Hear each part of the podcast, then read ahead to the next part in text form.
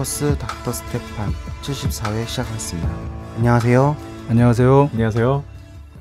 오늘은 산케이 신문이 지난 3일 박근혜 이른바 대통령의 여객선 침몰 당일 행방불명 누구와 만났을까라는 자극적인 제목의 기사를 내보냈습니다. 그 이후 그 사라진 7시간 동안 박 대통령이 정윤회를 만났다. 사생활을 즐겼다는 글들이 인터넷에 급속히 퍼지고 있습니다. 이에 대해 집중적으로 조명해 보겠습니다. 일본 산케이 신문은 세월호 참사가 일어나던 4월 16일 박근혜 이른바 대통령의 사라진 7시간에 대해 박 대통령의 사생활, 즉 남자 관계일 것이란 소문들이 일고 있다고 보도했습니다. 신문은 대통령의 지지율이 40%로 폭락했다며 이로 인해 서서히 일기 시작하는 대통령 등 현 정권의 권력 중심에 대한 진위를 알 수 없는 소문이 문제가 된다며 이는 박근혜 이른바 대통령이 세월호 침몰 당시 7시간 동안 소재가 파악되지 않는 사실이 불거지면서 정권이 통째로 흔들리는 사태가 되었다고 밝혔습니다. 정확히 얘기하면 이제 16시간이에요. 왜냐하면 그 전날 자정부터 어, 확인할 수 없기 때문에 네. 음, 설사 7시간이라고 하더라도 분초를 다퉈가면서 근무를 해야 되는 9시부터 오후 4시까지 7시간이나 행방불명이라는 것은 정말 문제죠. 세계적으로도 유례가 없는 일입니다. 네. 거기에 결정적으로는 바로 그날이 세월호 참사 당일이라는 겁니다. 그래서 네. 해경, 해군, 정보원 등등 온 국가기관이 대통령의 최고 지시를 기다리고 있을 텐데 7시간이나 공백이 있었다는 거죠. 그렇게 해서 나타나 가지고 한 소리가 구명조끼를 입었다는데 그렇게 발견하기 어려워요. 한 거 아닙니까? 네. 그리고 과연 야, 세월호 참사 그 당일만 아, 이렇게 행방불명 됐겠는가? 음. 평소에도 충분히 있을 수 있는데 세월호 참사 같이 어, 초점이 되지 않아서 드러나지 않았을 뿐 아니냐라는 네. 합리적 추측도 가능하죠. 네. 네. 또 지난 7월 7일 국회 운영위에서 열린 김기춘 비서실장에 대한 박영선 새정치연합 원내대표의 질의 과정에서 김기춘 실장도 대통령이 7시간 동안 어디에 있었는지 모른다고 한 답변을 언급했습니다. 예, 김기춘 비서실장님. 네. 예. 대통령께 이 세월호 참사가 있던 날 서면 보고로 10시에 했다라는 답변이 있었죠. 네. 네. 지금 이것이 문제가 되고 있는데요. 아, 이때 대통령께서는 어디에 계셨습니까? 제가 정확하게 알지 못하고 국가안보실에서 보고를 일보를 드린 걸로 알고 있습니다. 그러니까 대통령께서 어디에 계셨는데 서면 보고를 합니까? 그 대통령께 서면 보고하는 경우는 많이 있습니다. 많이 있습니다.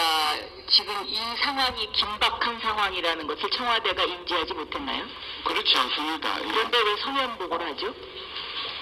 아마 정확한 사항을 보고하기 위해서 그렇게 한 것으로 합니다. 대통령께서 집무실에 계셨습니까? 그 위치에 대해서는 제가 알지 못합니다. 비서실장님이 모르시면 누가 아십니까? 비서실장이 일일이 일거수일투족을 다 아는 건 아닙니다. 그럼 대통령 이날 일정이 없었던 걸로 저희가 알고 있는데요. 집무실에 안 계셨다는 얘기죠, 지금? 그렇지 않습니다. 그렇지 않은데 집무실에 계신데 왜 서면 보고를 하나요? 집무실도 좀 떨어져 있기 때문에 저희들이 서면으로 많이 저이 올립니다. 부분은 좀 네. 지금 답변이 명확하지 않습니다, 시장님. 서면으로 많이 올립니다. 네, 이것은 그리고 국민들이 납득을 하기가 굉장히 힘들 것입니다. 말이 안 되는 얘기죠. 비서실장이면은 대통령의 그림자와 같은 존재인데 그렇죠. 그것도 7시간이나 절대로 있을 수 없는 일입니다. 그러니까 당연히 알고 있는데 말할 수 없다는 거죠.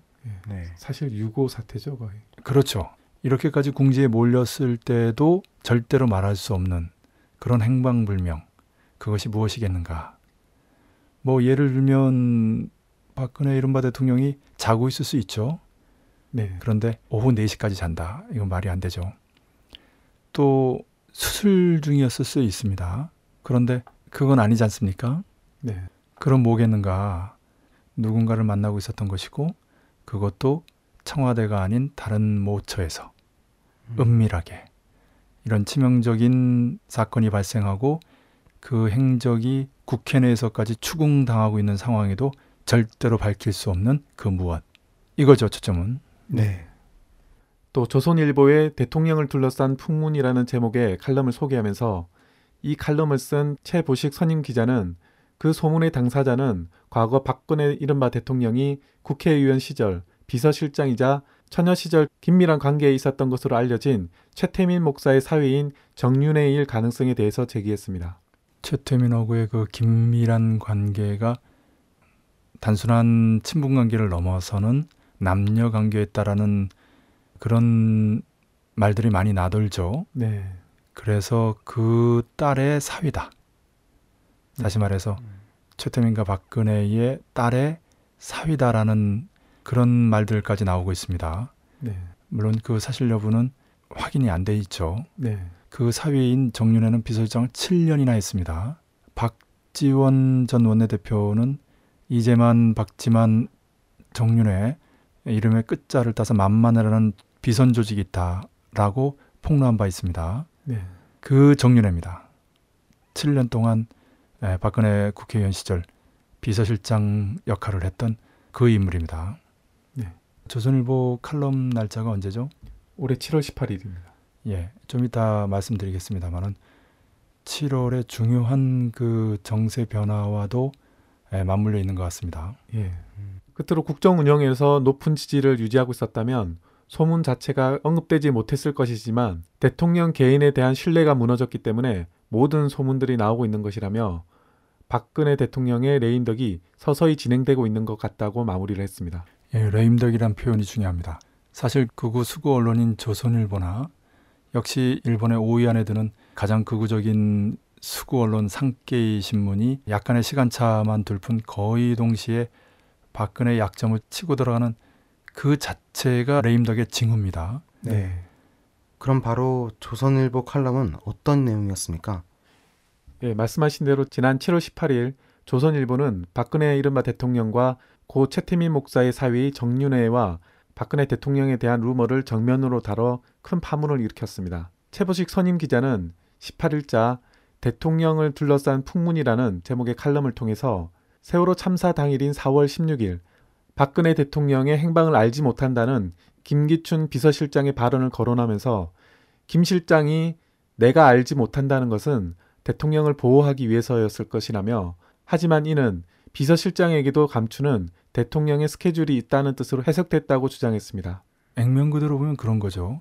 정말 김기춘 비서실장이 몰랐다면 비서실장도 모르는 스케줄 일정이 만남이 따로 있는 거죠. 예, 그렇죠. 비서실장이 모를 정도의 만남이라고 한다면 그것은 성격상 박근혜에게 비서실장보다도 더 중요한 위치 또는 큰 영향력을 주는 인물과의 만남이라고 할 수 있는 거죠.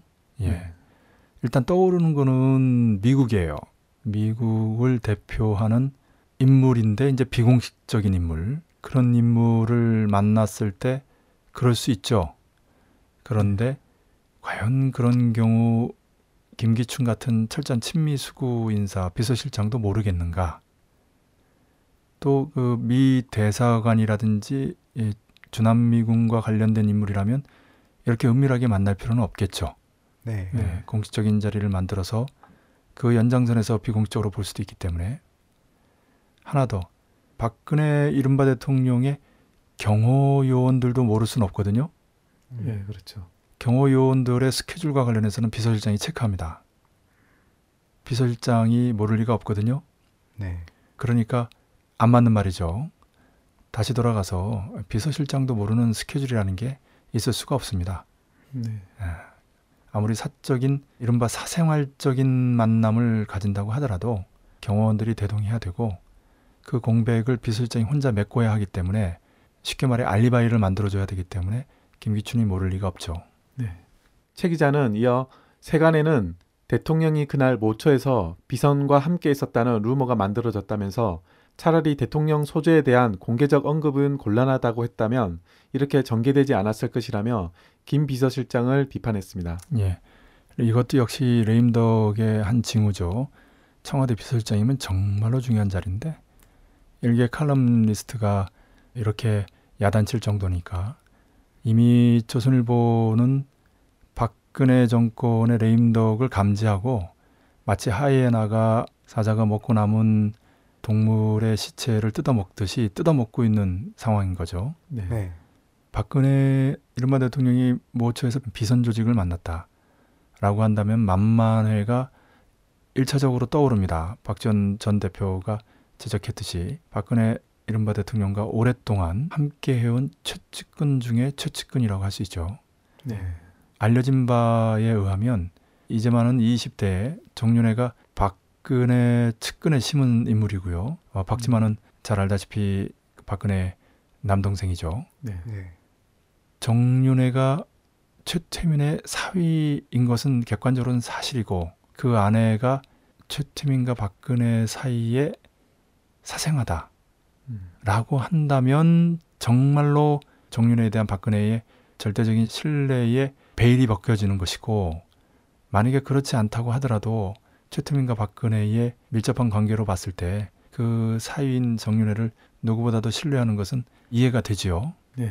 여기서 또 하나 드라마적인 측면이 뭐냐면 정윤회가 그 딸과 이혼했다는 겁니다. 음. 그러니까 또 그 이혼의 배경이 이제 궁금해지죠.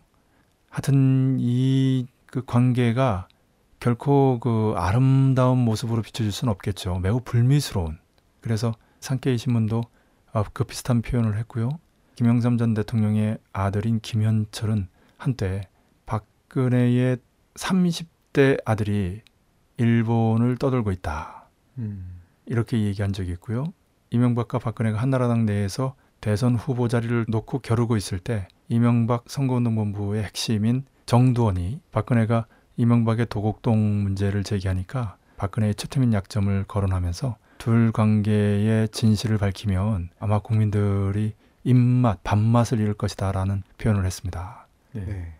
그리고 결정적으로 썬데이 저널에 김종필이 인터뷰한 내용인데요. 아, 이건 심각합니다. 박근혜의 사촌 형부인, 다시 말해서 친인척인 박근혜를 어렸을 때부터 잘 보고 또 한때 중앙정보부장 출신이니까 또 정계의 거물이니까 많은 정보를 갖고 있는 김종필이 뭐라고 했냐면 최태민의 애까지 있는 사람이 무슨 정치냐 예. 라는 표현을 했습니다. 이것은 객관적으로 언론에 보도된 내용이죠. 네. 그만큼 심각하죠. 그런 내용들을 다 알고 있는 이제 조선일보 산케이 신문이 이제 지금 변죽을 울리면서 뭔가 노림수를 가지고 이러한 약점들을 부각하고 있는 거죠. 예. 방금 말씀하셨듯이 최 기자는 또 때마침 풍문 속의 인물인 정윤혜 씨의 이혼 사실까지 확인되면서 더욱 드라마틱해졌다면서 앞서 지난 14일 박 대통령의 비선으로 알려진 정윤회가 고 최태민 목사의 딸인 최순실과의 결혼 생활을 함구 조건으로 이혼한 사실이 알려져 논란이 증폭됐습니다. 이 정도 되면 그 단순한 드라마라고 하지 않고 막장 드라마라고 하죠. 전문적인 용어로. 예, 네. 그렇죠. 끝으로 정부가 공식적으로 나이의 이권 개입, 박지만 미행의 의혹, 비선 활동 등 모든 것을 조사하라는 정윤회의 발언을 거론하면서 세상 사람들은 진실 여부를 떠나 이런 상황을 대통령과 연관지어 생각하게 됐다고 밝혔습니다. 아, 너무나 당연하죠. 그게 바로 대통령이라는 공직이 가지는 책임감이죠. 그런 가장 중요한 공직을 맡겠다고 할 때는 그만큼 생활이 투명해야 되는 거죠. 그래서 김정필도 아, 최태민의 애까지 있는데 무슨 정치냐고 그런 약점 가지고는 정치할 수 없다 이런 얘기를 한 것이죠. 네. 네. 그리고 하나 더 생각이 나는데 박근혜가 DNA 검사하자고 했죠. 음, 예, 그러니까 김현철이 했나? 실제로 안 했죠. 예. 예, 그러니까 그건 아무 의미가 없는 거예요. 지금 인터넷에는 박근혜와 최태민의 얼굴과 함께 은지원의 얼굴을 놓고 닮았지 않느냐. 음. 이건 뭐 DNA 검사까지 필요도 없다. 이런 내용까지 유포되고 있어요. 아, 은지원의 친부의 사진보다 은지원이 최태민과 보다 비슷해 보이는 것은 누가 보더라도 분명한 것 같아요. 네. 물론 그런 얼굴 생김새가 좀 비슷하다고 그 뭐 어머니와 아들의 관계다 이렇게 얘기할 수는 없죠.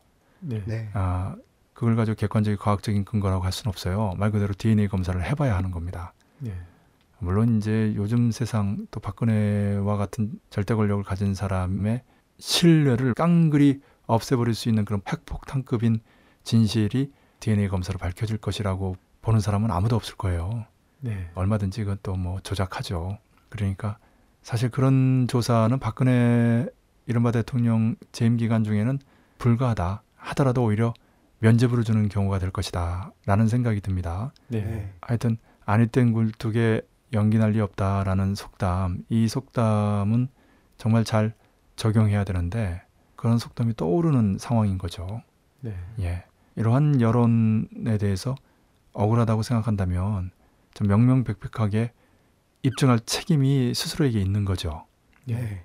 한때 최동욱 검찰총장이 혼외자식이 있다고 그래가지고 잘리지 않았습니까? 완전히 언론에 난타를 당했죠. 네. 그러나 최동욱 건은 만약에 이 박근혜 건과 비교한다면 세 발의 피다. 음. 따라서 최동욱 건을 그렇게까지 했다면 박근혜 건도 반드시 적어도 그 수준으로 검증에 들어가야 된다. 음. 너무나 당연한 얘기입니다. 왜냐하면 대통령이라는 막중하고 책임 있는 자리에 있기도 하지만 세월호 참사와 관련해서 행방불명 7시간의 의혹이 너무나 중대하기 때문에 그렇습니다. 네. 네. 300여 명이 목숨을 잃은 희대의 참사 아닙니까? 네. 일국의 최고 책임자로서 반드시 적극적인 해명을 해야 됩니다. 김기춘 비서실장이 한때 청와대 국가안보실은 컨트롤 타워가 아니다라고 했는데 그 말을 받으면 국가안보실이 컨트롤 타워 아닌 거 맞습니다. 컨트롤 타워는 청와대 자체죠. 네. 네. 국가안보실장이 아니라 대통령이 바로 이러한 국가적인 전 세계적으로 초점이 된 재난 사건의 컨트롤 타워 최고 지휘자가 돼야 되는 것은 너무나 당연합니다. 여러 전문가들의 조언도 듣고 또 현장에 재량권도 주면서도 어쨌든 전체적으로 총체적으로 책임져야 될 인물은 바로 대통령이죠. 네. 네. 그러니까 그런 측면에서 일곱 시간씩이나 자리를 비운 데 대해서 박근혜 이른바 대통령은 투명하게 진실을 공개해야 된다. 그래서 세월호 특별법이 더 중요한 것입니다. 이양 얘기 나온 김에 좀 더 말씀드리면 세월호 특별법의 수사권과 기소권을 청와대를 비롯한 집권 여당이 한사코 반대하는 이유가 어디에 있는가? 음. 바로 이러한 진실을 밝히는데 가장 중요한 그 수단이 바로 수사권과 기소권입니다. 예. 일단 김기춘이 그 수사에 협조하지 않으면 끝나는 거예요. 설사 수사가 완료돼도 기소하지 않으면 끝나는 거예요. 그렇기 때문에 그 진실을 밝히는 데서 반드시 필요한 것이다. 과연 수사권과 기소권이 없으면 세월호 특별법이 뭐가 특별한 법이고 무슨 의미가 있겠어요. 그렇죠? 네. 네, 그렇기 때문에 청와대를 비롯한 집권 여당이 한사코 반대하는 것이고 정말 박근혜가 문제가 심각했다면 그 7시간의 문제 수사권과 기소권을 가진 세월호 특별법 절대로 통과시키지 않을 것입니다. 네. 네. 최태민 목사가 나옵니다. 정수장학회 등 각종 루머의 진원지라고 할 수 있는데요. 최태민, 정수장학회 이것만 가지고도 한 10시간은 얘기해야 돼요. 네. 오늘 그 초점에서 박근혜와 정윤회의 관계가 초점이 된 만큼 언급하지 않을 수는 없죠. 네. 7월 14일자 머니투데이는 박근혜 대통령 비서실장을 지낸 정윤회가 고 최태민 목사의 딸인 부인과 이혼 사실이 밝혀지면서 최태민 목사를 집중 조명했습니다. 최 목사는 해방 전 주로 경찰과 군에서 복무했고 이후 스님으로 활동했다가 다시 목사로 되는 특이한 이력을 가졌는데 1975년 당시 영예였던 박근혜의 후원으로 대한구국 선교회를 조직했습니다. 그러니까 목사가 이제 승려 출신이라는 거죠. 예. 카톨릭 쪽 경력도 있다고 그래요. 그리고 목사로서 안수를 받은 것도 좀 불투명하죠. 예. 예, 그렇죠. 정확하지가 않습니다. 그런데 보통 이렇게 산전수전을 다 겪은 사람이 사람의 심리와의 사업을 잘합니다. 네. 예. 버시바우 주남미 대사의 보고서를 위킬릭스가 공개했죠. 네. 거기 내용의 표현을 보면 매력이 넘치는 목사 음. 이런 표현을 써요. 네. 그리고 육체적으로 정신적으로 완전히 통제하고 있다. 네. 최태민이 박근혜를 이런 표현을 하고 있어요. 육체적으로 한 표현까지 있죠. 네. 그러니까 미국의 내적인 공식 보고서에서조차 최태민과 박근혜의 관계에는 공인되고 있는 거죠. 네. 네. 당시 박근혜는 명예 총재, 최 목사는 총재를 맡았는데 박근혜 대통령이 1974년 유경수 여사가 숨진 이후 힘든 시기를 겪는 과정에서 최 목사에게 의지했고 이에 박정희 당시 대통령이 중앙정보부를 통해 최 목사를 수사하라고 지시했던 것으로 알려졌습니다.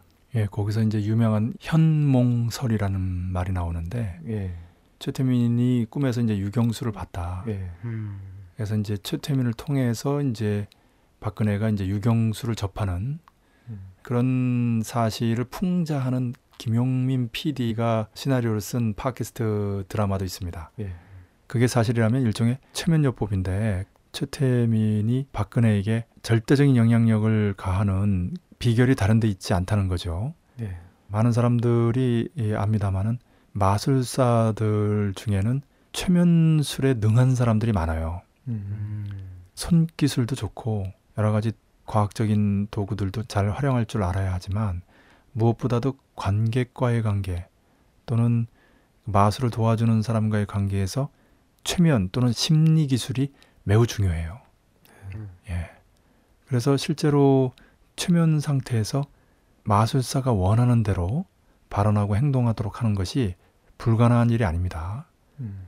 그런 측면에서 최태민이 박근혜를 어떻게 그렇게까지 통제할 수 있겠는가라는 의문에는 얼마든지 답변이 가능한 거죠. 이 밖에도 박근혜 대통령의 동생인 박근영, 박지만은 1990년 노태우 당시 대통령에게 최 목사로부터 언니를 구해달라는 내용의 탄원서를 제출한 사실이 알려져 논란이 됐었습니다. 예, 이것 또한 역시 최태민이 특별한 방법으로 박근혜를 통제하는 데 대해서 동생들이 네. 심각하게 생각해서 탄원까지 하게 된 객관적인 증거들이 아닙니까? 예, 그렇죠.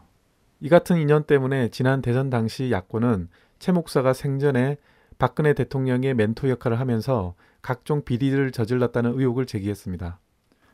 예, 실제로 그 최태민이 두 가지 큰 문제가 있는데 하나는 남녀 관계가 참으로 문란해요. 예. 그에 대해서는 중앙정보부 예. 보고서도 있죠. 예, 그렇죠. 김재규 당시 중앙정보부장이 예, 박정희 대통령에게 보고한 보고서인데 그 시해 사건 나기 3일 전에 한 보고예요. 예. 그 보고서를 보면 최태민의 남녀 관계의 문란함은 A급이다. 음. 1급이다. 아, 그냥 뭐 잠깐 뭐 한 번 이런 게 아니고 아주 상습이고 예. 뭐 숱하게 많고 드러난 것만. 예. 두 번째는 최태민의 그 자식들이 가지고 있는 재산이 수천억이라는 거예요. 음. 고발 뉴스는 3천억이라고 네. 이렇게 보도한 적도 있습니다. 여러 가지 부동산들의 가격을 합치면 어마어마한 재산인 거죠. 라디오도 없을 정도로 가난했던 최태민이 일가가 어떻게 수천억대 재산을 모으게 됐는가? 음. 그 수수께끼도 너무나 당연한 답변을 갖고 있는 거죠. 네. 특히 정수장학회 네.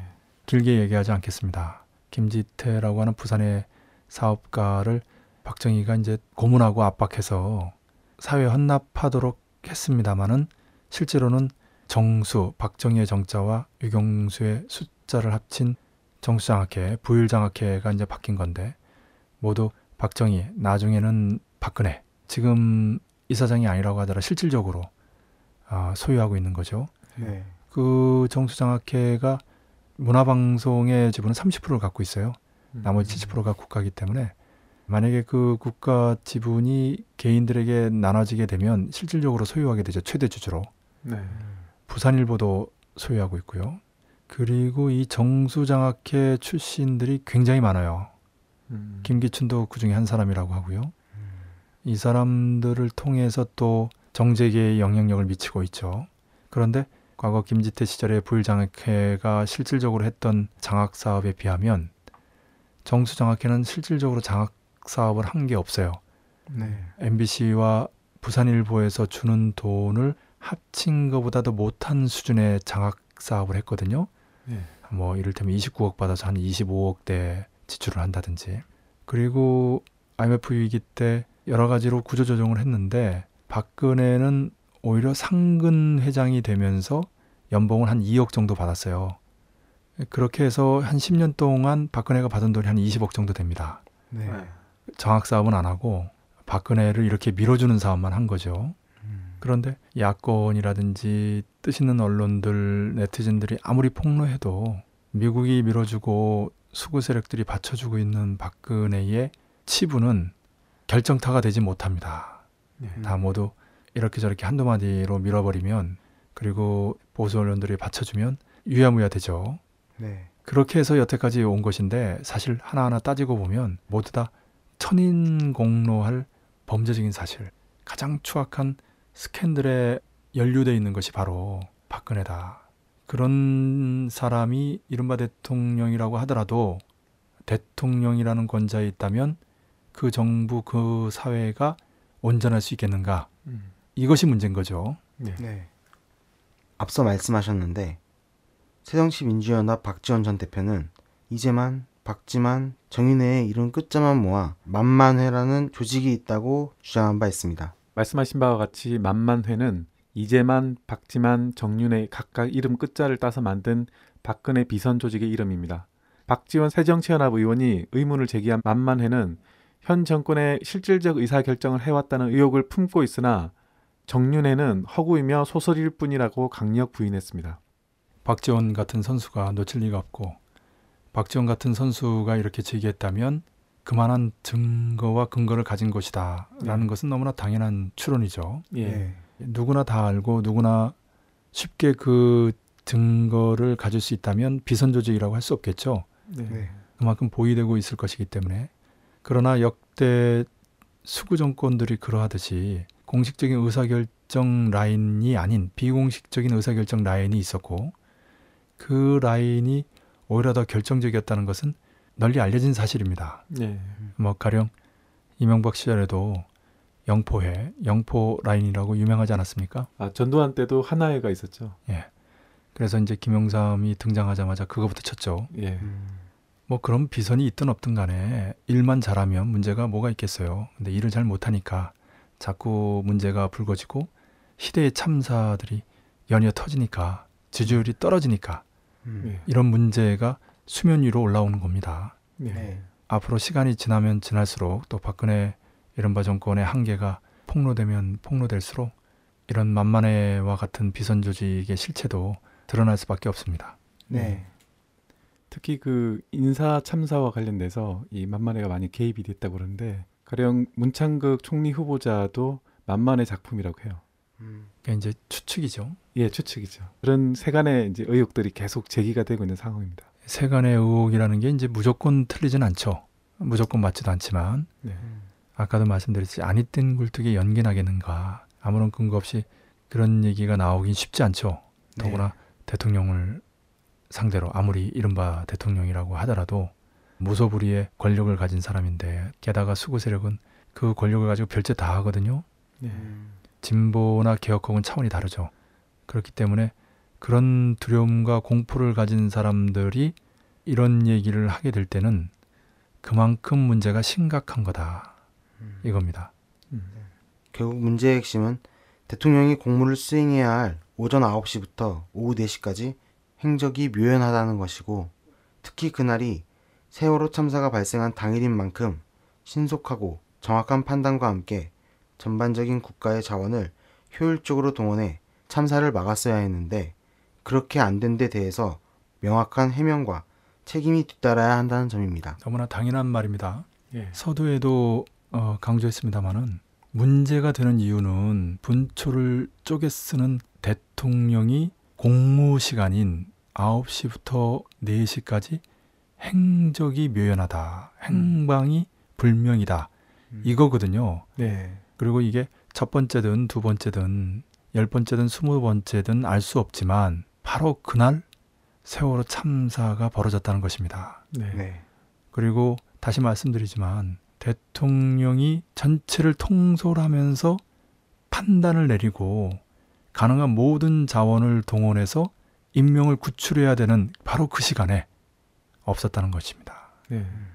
그러니까 그것은 대통령으로서 임무를 방기한 직무유기 상태인 것이고요. 음. 그에 대해서 의문을 제기하는 사람들의 의혹이 해소될 때까지 명확하게 해명하는 한편 문제가 있다면 당연히 책임져야 되는 것입니다. 왜냐하면 300명이 넘는 사람이 목숨을 잃었고 대부분 학생이라는 것입니다. 네. 그리고 만약에 그 공무를 수행하는 시간대에 비선을 만났다면 더더욱 문제가 있는 거죠. 음. 민주사회에서 법으로 보장된 의사결정 기관들이 있는데 그 기관을 무시하고 비선을 만났다는 것은 정말로 심각한 것입니다. 네. 네. 만약에 김기춘 비서실장의 말대로 비서실장도 모르는 일정이었다면 그것 또한 더더욱 문제죠. 네. 비서실장도 무능한 겁니다. 예. 경호실도 따돌리고 나갔다라고 하면 더 문제고요. 있을 수 없는 일이죠. 하여튼 온갖 문제가 집중돼 있는 그 7시간입니다. 음. 물론 그 전 자정부터 하면 16시간이나 되죠. 예. 그러니 조선일보라든지 산케이 신문이 이것을 비아냥거리면서 레임덕을 확인하는 것입니다. 다시 말하면 이미 박근혜 이른바 정권이 레임덕 상태에 있다는 것을 조선일보의 칼럼과 산케이 신문의 보도를 통해서 확인할 수 있다는 거죠. 예. 그만큼 이른바라고 하던 대통령의 약점이 노출돼 있고 그 조건 하에서 과연 정상적으로 국정을 운영할 수 있겠는가 음. 이것이 이제 문제가 됩니다. 예. 정리하면 세월호 참사와 관련된 진상 규명에서 가장 중요한 초점이고요. 두 번째는 이러한 약점을 가진 대통령을 조선일보나 산케이 신문이 가지고 놀고 있다. 음. 그것이 두 번째 문제입니다. 예. 그 여담인데요. 그 프랑스에서도 올랑드 대통령이 여성 배우와의 스캔들 있지 않았습니까? 올랑드는 이제 헬멧 쓰고 오토바이 타고 예. 예, 밤에 질주를 하는. 예, 유부남인데 예, 그것을 이제 폭로하니까 사생활이다라고 받아쳤죠. 예. 틀렸다가 아니에요. 사생활이다. 예. 근데 그게 먹혀요. 프랑스에서는 예. 그만큼 개인주의가 강하고 사생활, 프라이버시를 중시하기 때문에 그럴 수 있는데 결국에 이제 대통령이 경험 문제도 있는데 오토바이 타고 애인 찾아가고 예. 이미 부인이 있는데 그것도 대통령이 되는 과정에서 수고한 조강지천데 그런 정신 상태를 가진 올랑드가 정치를 잘할 리가 없죠. 예. 최악이죠. 과거 영국의 수상 블레어가 부시의 푸들이라고 불렸는데 지금 프랑스의 올랑드가 오바마의 푸들 역할을 하고 있는 거죠. 네. 그래서 다시 말씀드리지만 대통령이 이런 정신 상태를 가지고 있으면 일이 잘 될 리가 없고 이런 약점을 가지고 있으면 누군가에게 이용당하는 거죠. 음. 근데 박근혜는 사생활이라고 받아치는 것이 아니라 그런 사실이 없다라고 지금 하고 있기 때문에 네. 그래서 더 큰 문제가 된다는 것입니다. 음. 사실에 대한 판단 자체가 논점이 되고 있는 거죠. 예. 그런 사실이 있고 내가 참고했다. 근데 사실 그런 참사가 일어났으니 정말 잘못했다. 이렇게 얘기하면 되는데 음. 7시간의 행적에 대해서는 그냥 그 침묵하고 사실은 부정하고 이렇게 되니까 의혹들이 이제 걷잡을 수 없이 번지는 거죠. 예. 그게 인터넷 SNS 시대의 특징이에요. 과거 박정희 시대였으면 대충 넘어갔지만 21세기에는 어림도 없습니다. 박근혜는 미디어를 잘 이용할 줄 안다고 자만하겠지만 전혀 그렇지 못한다는 것이 이렇게 입증되고 있는 거죠. 네. 예. 극우 언론 산케이가 박 대통령의 치부를 건드리며 치고 나오는 이유가 궁금합니다. 예, 이게 이제 오늘 닥터 스테판 내용의 이제 초점이죠. 닥터 스테판은 말 그대로 닥터니까 의사니까 진단을 하는 게 초점이잖아요. 네. 예. 해부하는 거, 분석하는 게 초점이기 때문에 저는 그 조선일보와 산케이 신문 각각 그 나름의 이유가 있다. 당연하죠. 네. 일국의 대통령을 비난하는 그것도 가장 심각한 약점을 째고 들어갈 때는 분명한 이유가 있는 거죠. 예. 먼저 산케이 신문부터 하면 그 최근에 그 일본 방위백서에서 이제 독도 아, 자기들의 영토라고 주장하고 있습니다. 그래서 네. 남코리아 정부, 박근혜 이른바 정부가 당연히 강력히 반발해야 됩니다. 네. 때로는 보복하고요. 그것을 염두에 두고 만약에 그렇게 나오면 이거 터트려 버리겠다라고 하는 위협일 수 있습니다. 예. 네. 또 하나는 박근혜 일본 대통령이 방위를 늦추고 있는데요. 그 방위를 촉진시키는 지렛대일 수 있습니다. 예.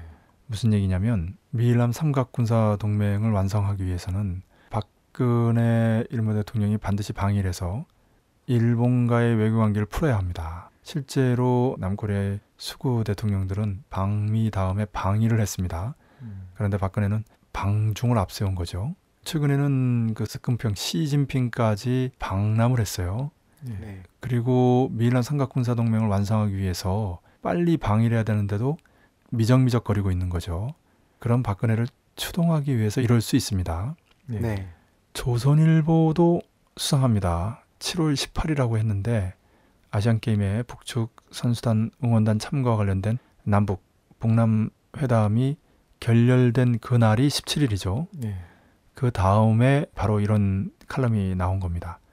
무슨 얘기냐면 오전에는 회담이 좋았어요. 네. 오후에 그렇죠. 뒤집어졌거든요. 네. 어떤 압력이 들어온 겁니다. 다시 말하면 박근혜 이른바 정부는 기본적으로 회담이 잘 되는 방향으로 가려고 했는데 외압에 의해서 뒤집어졌다라는 추측이 가능하죠. 물론 현장에 있었던 통일부 쪽 라인과 배후에 있는 청와대 라인 사이의 불협화음으로 입장이 오전과 오후가 달라졌다.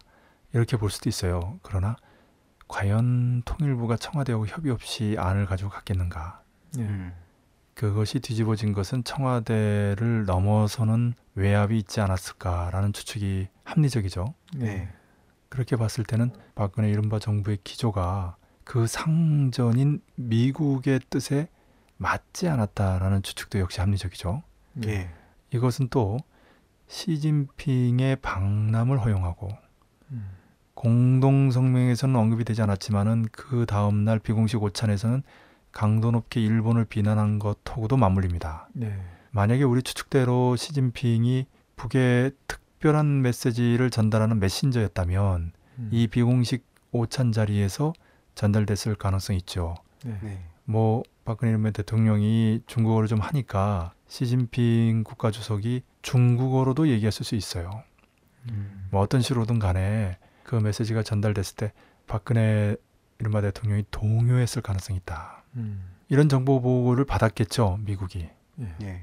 그리고 이런 남북 북남 회담이 진행이 되니까 이거 조짐이 좋지 않다라고 하면서 조지 워싱턴 미 핵항모 타격단을 급하게 코리아반도 수역에 투입해서 미남 나아가 미일남 합동 군사 연습을 벌인다든지 음. 철저하게 친미 수구 언론인 조선일보를 통해서 박근혜의 약점을 건드린다든지 그렇게 하고도 박근혜가 말을 듣지 않는 것 같으니까 이제는 일본의 상케이 신문을 통해서 그 약점을 건드린다든지 이럴 가능성이 있습니다. 네. 네.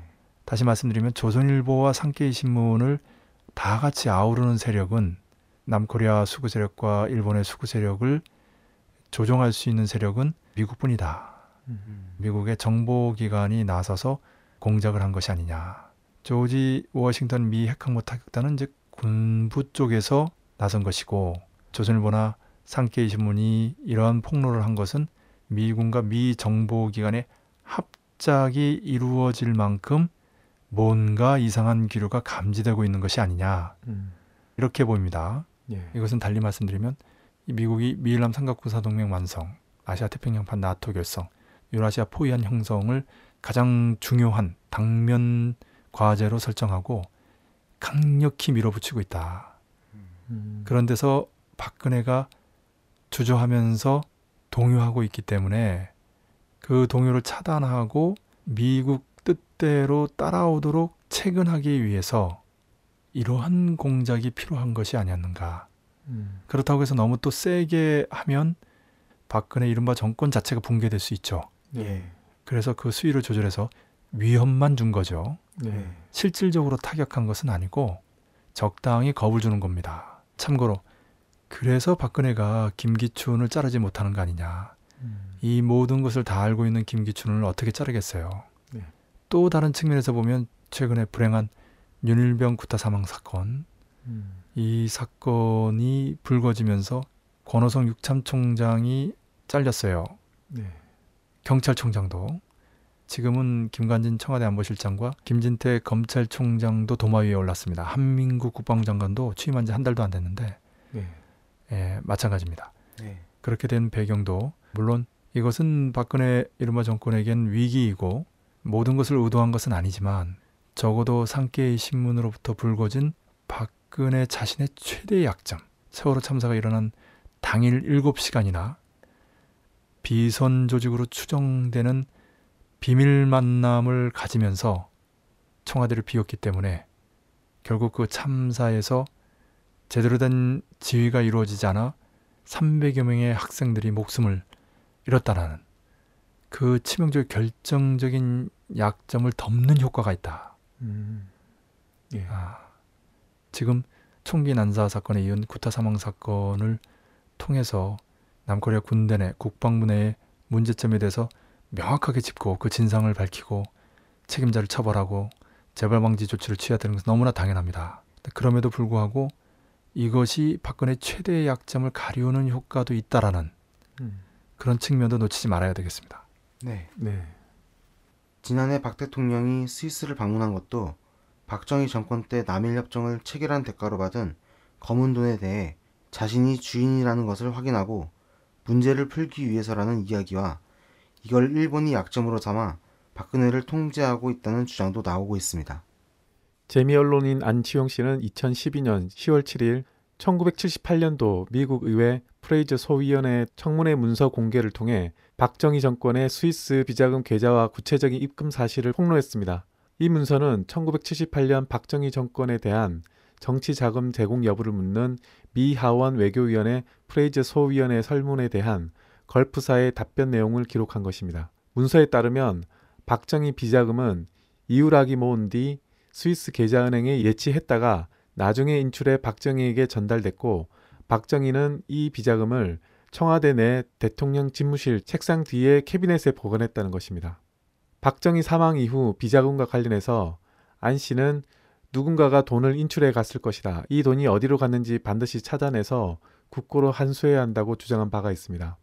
또 2013년 1월 종편인 채널A 박종진의 쾌도 남마에 출연한 소설가 김진명 씨는 삼성 컨퍼런스 책을 발간해서 책을 소개하면서 중간에 박정희 비자금에 대해서 밝혔습니다. 박정희가 집권할 당시 이유락 정보부장이 비자금을 관리했고 이유락의 천안 명의로 스위스 계좌 은행이 개설되어 있다고 전했습니다. 소설가 김진명 씨는 더 민감한 부분을 유추해 볼 수 있으나 방송에서는 얘기하지 않겠다고 선을 그었습니다. 또그 낙곰수의 그 김호준 주진우 특히 주진우 기자가 대선 이후 그 유럽으로 나와서 야, 이 바로 스위스 계좌를 추적하려고 했었죠. 네. 뭐 유머스럽게도 그 주인에게 돌려주고 싶다 뭐 이런 표현도 쓰고 그랬는데 예, 사회자가 질문한 내용과 방금 그 설명이 서로 다른 내용이죠. 예. 사회자가 질문한 것은 이제 작년 초에 스위스를 방문했을 때 그게 박정희가 일본으로부터 뒤로 받은 돈을 자기 것이라고 이제 주장하고 찾기 위해서 그런 것이다. 그래서 독도 문제가 불거지게 되면 박근혜가 큰 소리를 못 치는 이유 중에 하나가 이 약점을 일본이 쥐고 있기 때문이다. 음. 이런 얘기입니다.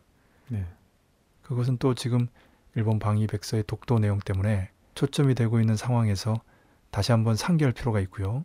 그리고 지금 설명된 프레이저 소위에서 그 참고된 내용은 객관적인 사실이죠. 네. 예. 단순히 추측이나 추정이 아니라 그 계좌가 있었던 게 사실이고요. 그 계좌는 남일 협정과 관련된 내용이 아니라 석유 회사와 관련된 석유 회사에 특혜를 주고 대신 받은 커미션이죠. 네. 그 돈이 이우락 당시 중앙정보부장을 통해서 그 측근을 통해서 관리되고 있다가 뭐 회수가 됐다. 또는 전두환 쿠데타 이후 박근혜가 전문가들과 함께 스위스를 가서 계좌를 본인의 명의로 바꿔놨다. 또는 찾아왔다. 등등 예, 여러 가지 설이 있습니다. 그러니까 그러한 부분을 확인하려고 이제 아까 주 기자가 탐문 조사를 하려 나왔다가 결정적인 자료를 찾아내진 못한 것 같아요. 네. 사람의 욕심은 이제 끝이 없습니다. 이제 정수장학회의 재산도 엄청나고 실제로 이제 나이도 많아서 별로 그렇게 돈 쓸 일도 없을 텐데 이 스위스 계좌까지 또 이제 얘기가 나오는 거 보면 욕심이라는 게 한이 없는 거죠. 음. 그런데 여기서 초점은 박근혜 이른바 대통령의 약점이 너무 많다는 거예요. 네. 아, 특히 그 약점이 국내용이면 차라리 나은데 미국이나 일본이 그 약점을 이용해서 뭔가 미국과 일본이 바라는 대로 박근혜를 끌고 가려고 하는 좌지우지 하려고 하는 그런 경향 때문에 문제가 되는 거죠. 네. 그렇게 해서 남코리아의 국부가 해외로 유출되는 것도 문제지만 또 뭐 독도 같은 영토를 잃어버리는 것도 문제지만 미일남 삼각군사 동맹 완성과 가령 을지 프리덤 가디언 합동군사 연습과 같은 위험천만한 북침 선제핵 타격 그런 작전 계획이 실전적으로 적용되다가 코리아 반도에서 전쟁이 일어나면 어떻게 되겠어요? 음. 그렇죠. 단순히 경제적인 문제나 영토적인 문제만이 아니라 전쟁의 문제가 연결되어 있다. 그렇기 때문에 남코리아의 대통령은 진심으로 남코리아 민중에 기반해서 또 전체 코리아 민족을 위해서 그 공명정대한 대의를 따라서 가야 되는데 만약에 그 집권자가 약점이 많다면 음. 그것도 치명적인 약점을 가지고 있다면 얘기가 다르죠. 네. 네. 만약에 최악의 경우에는 이제 사생아가 있다. 음. 그 사생아하고 관련된 사람을 중심으로 비선이 조직돼 있다. 음. 그 비선과의 만남 때문에 세월호 참사의 가장 중요한 시간대에 수습을 놓쳤다. 네. 이렇게 되면은 치명적이죠. 네. 네. 그걸 정확하게 에, 미국이나 일본이 알고 있다면 수구 세력이 알고 있다면 당연히 이용하려고 할 겁니다. 이를테면 남북 북남 관계 개선을 파탄시키는데도 이용할 수 있고 굴욕적으로 남일 외교 관계를 회복하는데 다시 말하면 일본이 집단적 자위권 행사 결정에 이어서 독도가 자기 영토라고 우기고 있는데 일본군 전쟁 성노예 적당히 몇 푼 받으면서 아, 남일 관계, 외교 관계 이제는 복구됐다. 이런 선언을 하면서 미일남 삼각 군사 동맹 완성을 선포한다든지 그 구체적인 표징으로서 아, 을지 프리덤 가디언 합동 군사 연습을 거세게 벌인다든지 이렇게 되면은 자칫 상황은 걷잡을 수 없게 됩니다. 네. 다시 말씀드리면 그렇지 않아도 북이 추후 결심을 할까 말까 망설이는 판인데 결정적으로 기울어지는 음. 그렇게 마음을 먹게 만드는 그런 계기가 될 수 있어요. 네. 이런 관점에서 볼 때 박근혜는 늦었다고 생각할 때가 가장 빠른 때고 정직, 솔직히 최선의 방책이라고 하지 않습니까? 네. 그런 만큼 당장이라도 본인의 잘못이라든지 치부라든지 이런 건 솔직하게 드러내고 국민들로부터 용서를 구하고 가령 세월호 특별법 같은 경우 수사권과 기소권 포함시켜서 빨리 결정하고 일본에 당당히 맞서고 을지 연습 중단하고 아니면 저 멀리 미 본토 근처에 가서 하든지 음. 그렇게 한다면 얘기는 달라집니다. 네. 네. 남북 관계 정상화에서 아시안 게임 선수단 응원단 북의 요구 별게 아니에요. 과거처럼 하자는 거니까 그렇게 받아주고 그렇게 하면 확 달라지거든요. 네. 그런 결단이 필요한 거죠. 용기가 필요한 겁니다. 제가 보기에는 이래 주구나 저래 주구나 마찬가지일 때는 민족을 베고 죽어야죠. 김구 선생의 표현대로 이 길이냐 저 길이냐 할 때는 민족의 길로 가야 됩니다. 네. 그 아까 타이밍을 잠깐 놓쳤는데 한 가지 정윤의 증언과 관련된 재판이 지금 진행이 되고 있는데 재판 소송 내용을 간단하게 짚어보겠습니다. 2014년 4월 8일 정윤회가 18대 대선 부정선거 조작과 관련된 소송을 진행 중인 김현승 대표를 만나서 18대 부정선거와 관련돼서 박근혜를 봐달라는 내용을 녹취한 것을 증거로 어, 소송을 걸게 됐다는 내용인데요. 김현승 씨가 정윤회를 만나서 녹취한 거죠. 네, 그렇죠. 그리고 김현승 씨가 이제 소송을 제기한 거죠. 예. 지난 대선에서의 부정선거와 관련해서 그 증거로 이제 녹취록이 이제 제출된 거죠. 네. 그 소송장에는 다음과 같이 쓰여 있습니다. 원고 김현승은 카이스트 물리학과 산업경영학을 전공하고 전남대학교 대학원에서 정보보호학과 석사 과정을 수료했습니다. 컴퓨터 정보 보안 분야에서 1999년부터 종사했고 전산 부정을 적발하고 감사하는 국제 공인 정보 시스템 감사, 컴퓨터 해킹을 방지하는 국제 공인 정보 시스템 보안 전문가 자격을 취득하였으며 경찰청의 사이버 범죄 증거 분석 업무를 지원하고 인터넷 진흥원의 개인 사이버 안전 기술을 지원하는 등 컴퓨터 범죄 증거 분석 및 보안 기술 분야에서 15년 경력의 전문가입니다. 예, 한마디로 말하면 이제 전문가란 얘기예요. 지난 대선 컴퓨터 부정과 관련해서 예. 중요하게 또는 권위 있게 발언할 수 있는 때로는 부정이 일어난 것을 밝혀낼 수 있는 그런 전문가라는 얘기입니다. 네. 예. 원고 김현승은 2011년 8월 중앙선거위원회 관악정보센터 요청으로 중앙선거관리위원회 전체의 서버 및 네트워크에 대한 보안 자문을 수행하였고 중앙선거관리위원회의 네트워크와 서버 구성의 특징이 디도스로 인한 불규칙적인 DB 장애를 유발할 수 있다는 것을 경고한 바가 있습니다. 예, 그 유명한 디도스 또 나오네요. 예. 이때의 자문 경험과 지식으로 중앙선관위 컴퓨터와 네트워크에 관련된 시스템적인 보안 문제와 내부 전산 조작에 의한 선거 정보 조작과 관련해서 지속적인 관심을 가지고 지켜보아 오던 중 2012년 12월 18대 대선에서 선거 부정을 발견하게 됐습니다. 또한 2010년에는 당시 이명박 대통령이 카자흐스탄, 우즈베키스탄 등 구소련 연방공화국의 자원 외교를 추진하고 있었는데 카자흐스탄에서 선관위의 부정선거 시스템을 수입하여 개발하는 사업에 제안을 받은 적이 있습니다. 예, 그러니까 남코리아의 대선 부정 시스템을 카자흐스탄에 수출하려고 했다는 거죠. 예. 그와 관련된 자문을 받은 적이 있다. 예. 그거를 이제 고백한 거죠. 예. 폭로한 것입니다. 그 시스템 자체가 존재한다는 것도 같이 이렇게 밝혀진 거죠. 그렇죠.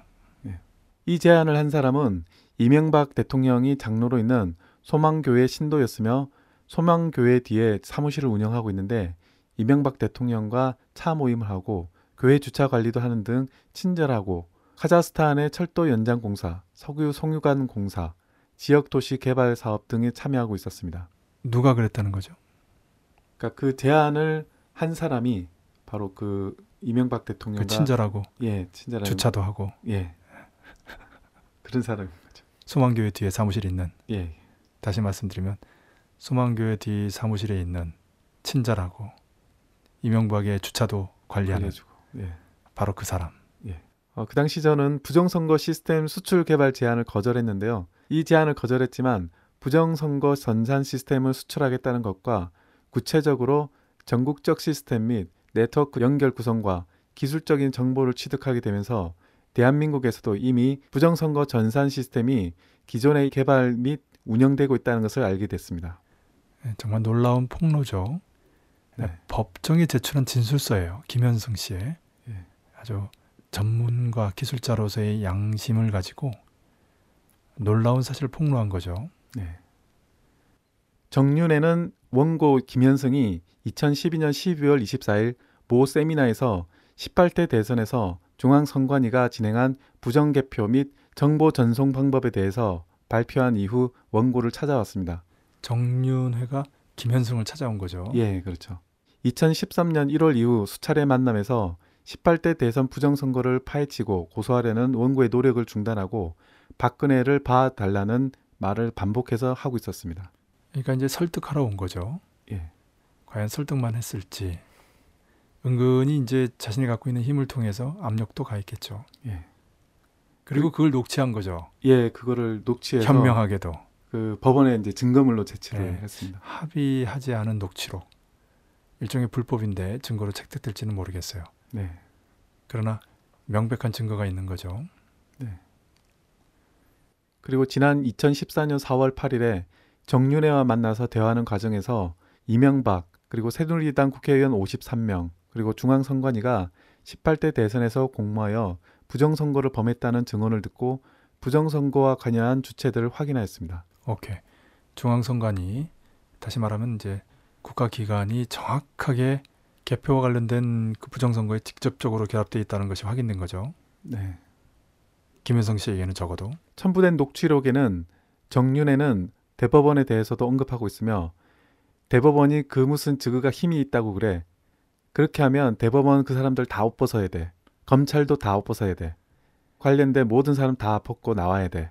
라고 대법원이 중앙선관위와 박근혜 당선자를 비호하고 있었으며 그 비호의 배후에는 권력이 있어서 대법원 판결이 배후 권력에 의해 조정당하고 있고 사법부의 독립성이 침해되고 있음을 단언하고 있습니다. 뭐 우리가 잘 알듯이 이제 사법부는 행정부의 시녀죠. 네. 정부의 시녀, 대통령의 시녀예요. 시키는 대로 하죠. 그런 부분을 이제 확인시켜준 이제 비아냥이죠. 뭐 새로운 내용은 아닙니다. 그러나 이제 정윤의 입으로 나왔기 때문에 그것이 녹취록으로 법원의 증거로까지 제출됐기 때문에 그래서 이제 문제가 되는 거죠. 예, 다시 말해서 어, 뭐 부정선거 그 법원에 제기해봐야 소용없다라는 얘기고요. 그런 면에서 보면은 이런 녹취록을 법원에 제기한 사실도 묻히지 않을 수 없는 거죠. 그걸 알고 있음에도 불구하고 용감하게 이제 도전하는 것이고요. 마지막으로 원고는 부인할 수 없는 인과적 불가능성을 확증하는 증거들을 제시하며 제18대 대선이 부정선거임을 입증하고 있습니다. 여기서 이제 원고는 이제 김현성 씨죠. 예. 예, 이제 그 긴 시간 뭐 이건 따로 녹음이 없으니까 지금은 읽었는데 아주 중요한 내용을 담고 있습니다. 예. 이런 내용이 법정에서 관철될 가능성은 제로예요. 네. 그럼에도 불구하고 객관적인 증거로 이렇게 확인됐다라는 것은 큰 의미가 있죠. 정윤회라는 사람이 하는 일이 뭐냐? 바로 이런 일들을 하고 있다라는 거죠. 네. 그런 충직한 가신 정윤회를 만나기 위해서 분초를 쏘게 쓰는 대통령이 일곱 시간이나 할애했다. 음. 라는 추측이 SNS상에서 가속적으로 퍼지고 있는 거죠. 네. 일반 보수 언론에는 보도하지 않지만 물론 조선일보 특히 산케이신문 아주 자세히 보도했어요. 그런 단계에 이르렀지만 그럼에도 불구하고 일반적으로는 널리 알려지지 않은 적어도 언론 보도를 통해서는 그런 사실이 SNS상에서 굉장히 빠르게 퍼지고 있는 겁니다. 네. 그게 바로 SNS 시대 광명한 21세기의 특징이죠. 네. 그래서 박근혜 이른바 대통령의 운명은 이미 끝났다. 레임덕이 시작됐다는 것을 조선일보와 산케이신문이 확인했다. 그 최대 약점들이 만천하에 드러나기 일보 직전이다. 그렇기 때문에 코리아 반도의 정세, 남코리아의 정세도 더욱 격동하게 됐습니다. 네. 네. 이른바 대통령이라고 해도 이렇게 약점이 많아 일본에 이용당할 정도라면 정말로 문제가 심각하다고 아니할 수 없겠습니다. 무엇보다도 세월호 참사 유가족들의 마음을 치유하고 다시는 이런 끔찍한 참사가 재발되지 않으려면 그 진상규명이 철저히 진행돼야 하며 특히 대통령이 근무 시간 중 7시간이나 행방 불명된 초유의 사건에 대한 해명이 반드시 이루어져야 하겠습니다. 모두 수고하셨습니다. 수고하셨습니다. 네, 수고하셨습니다.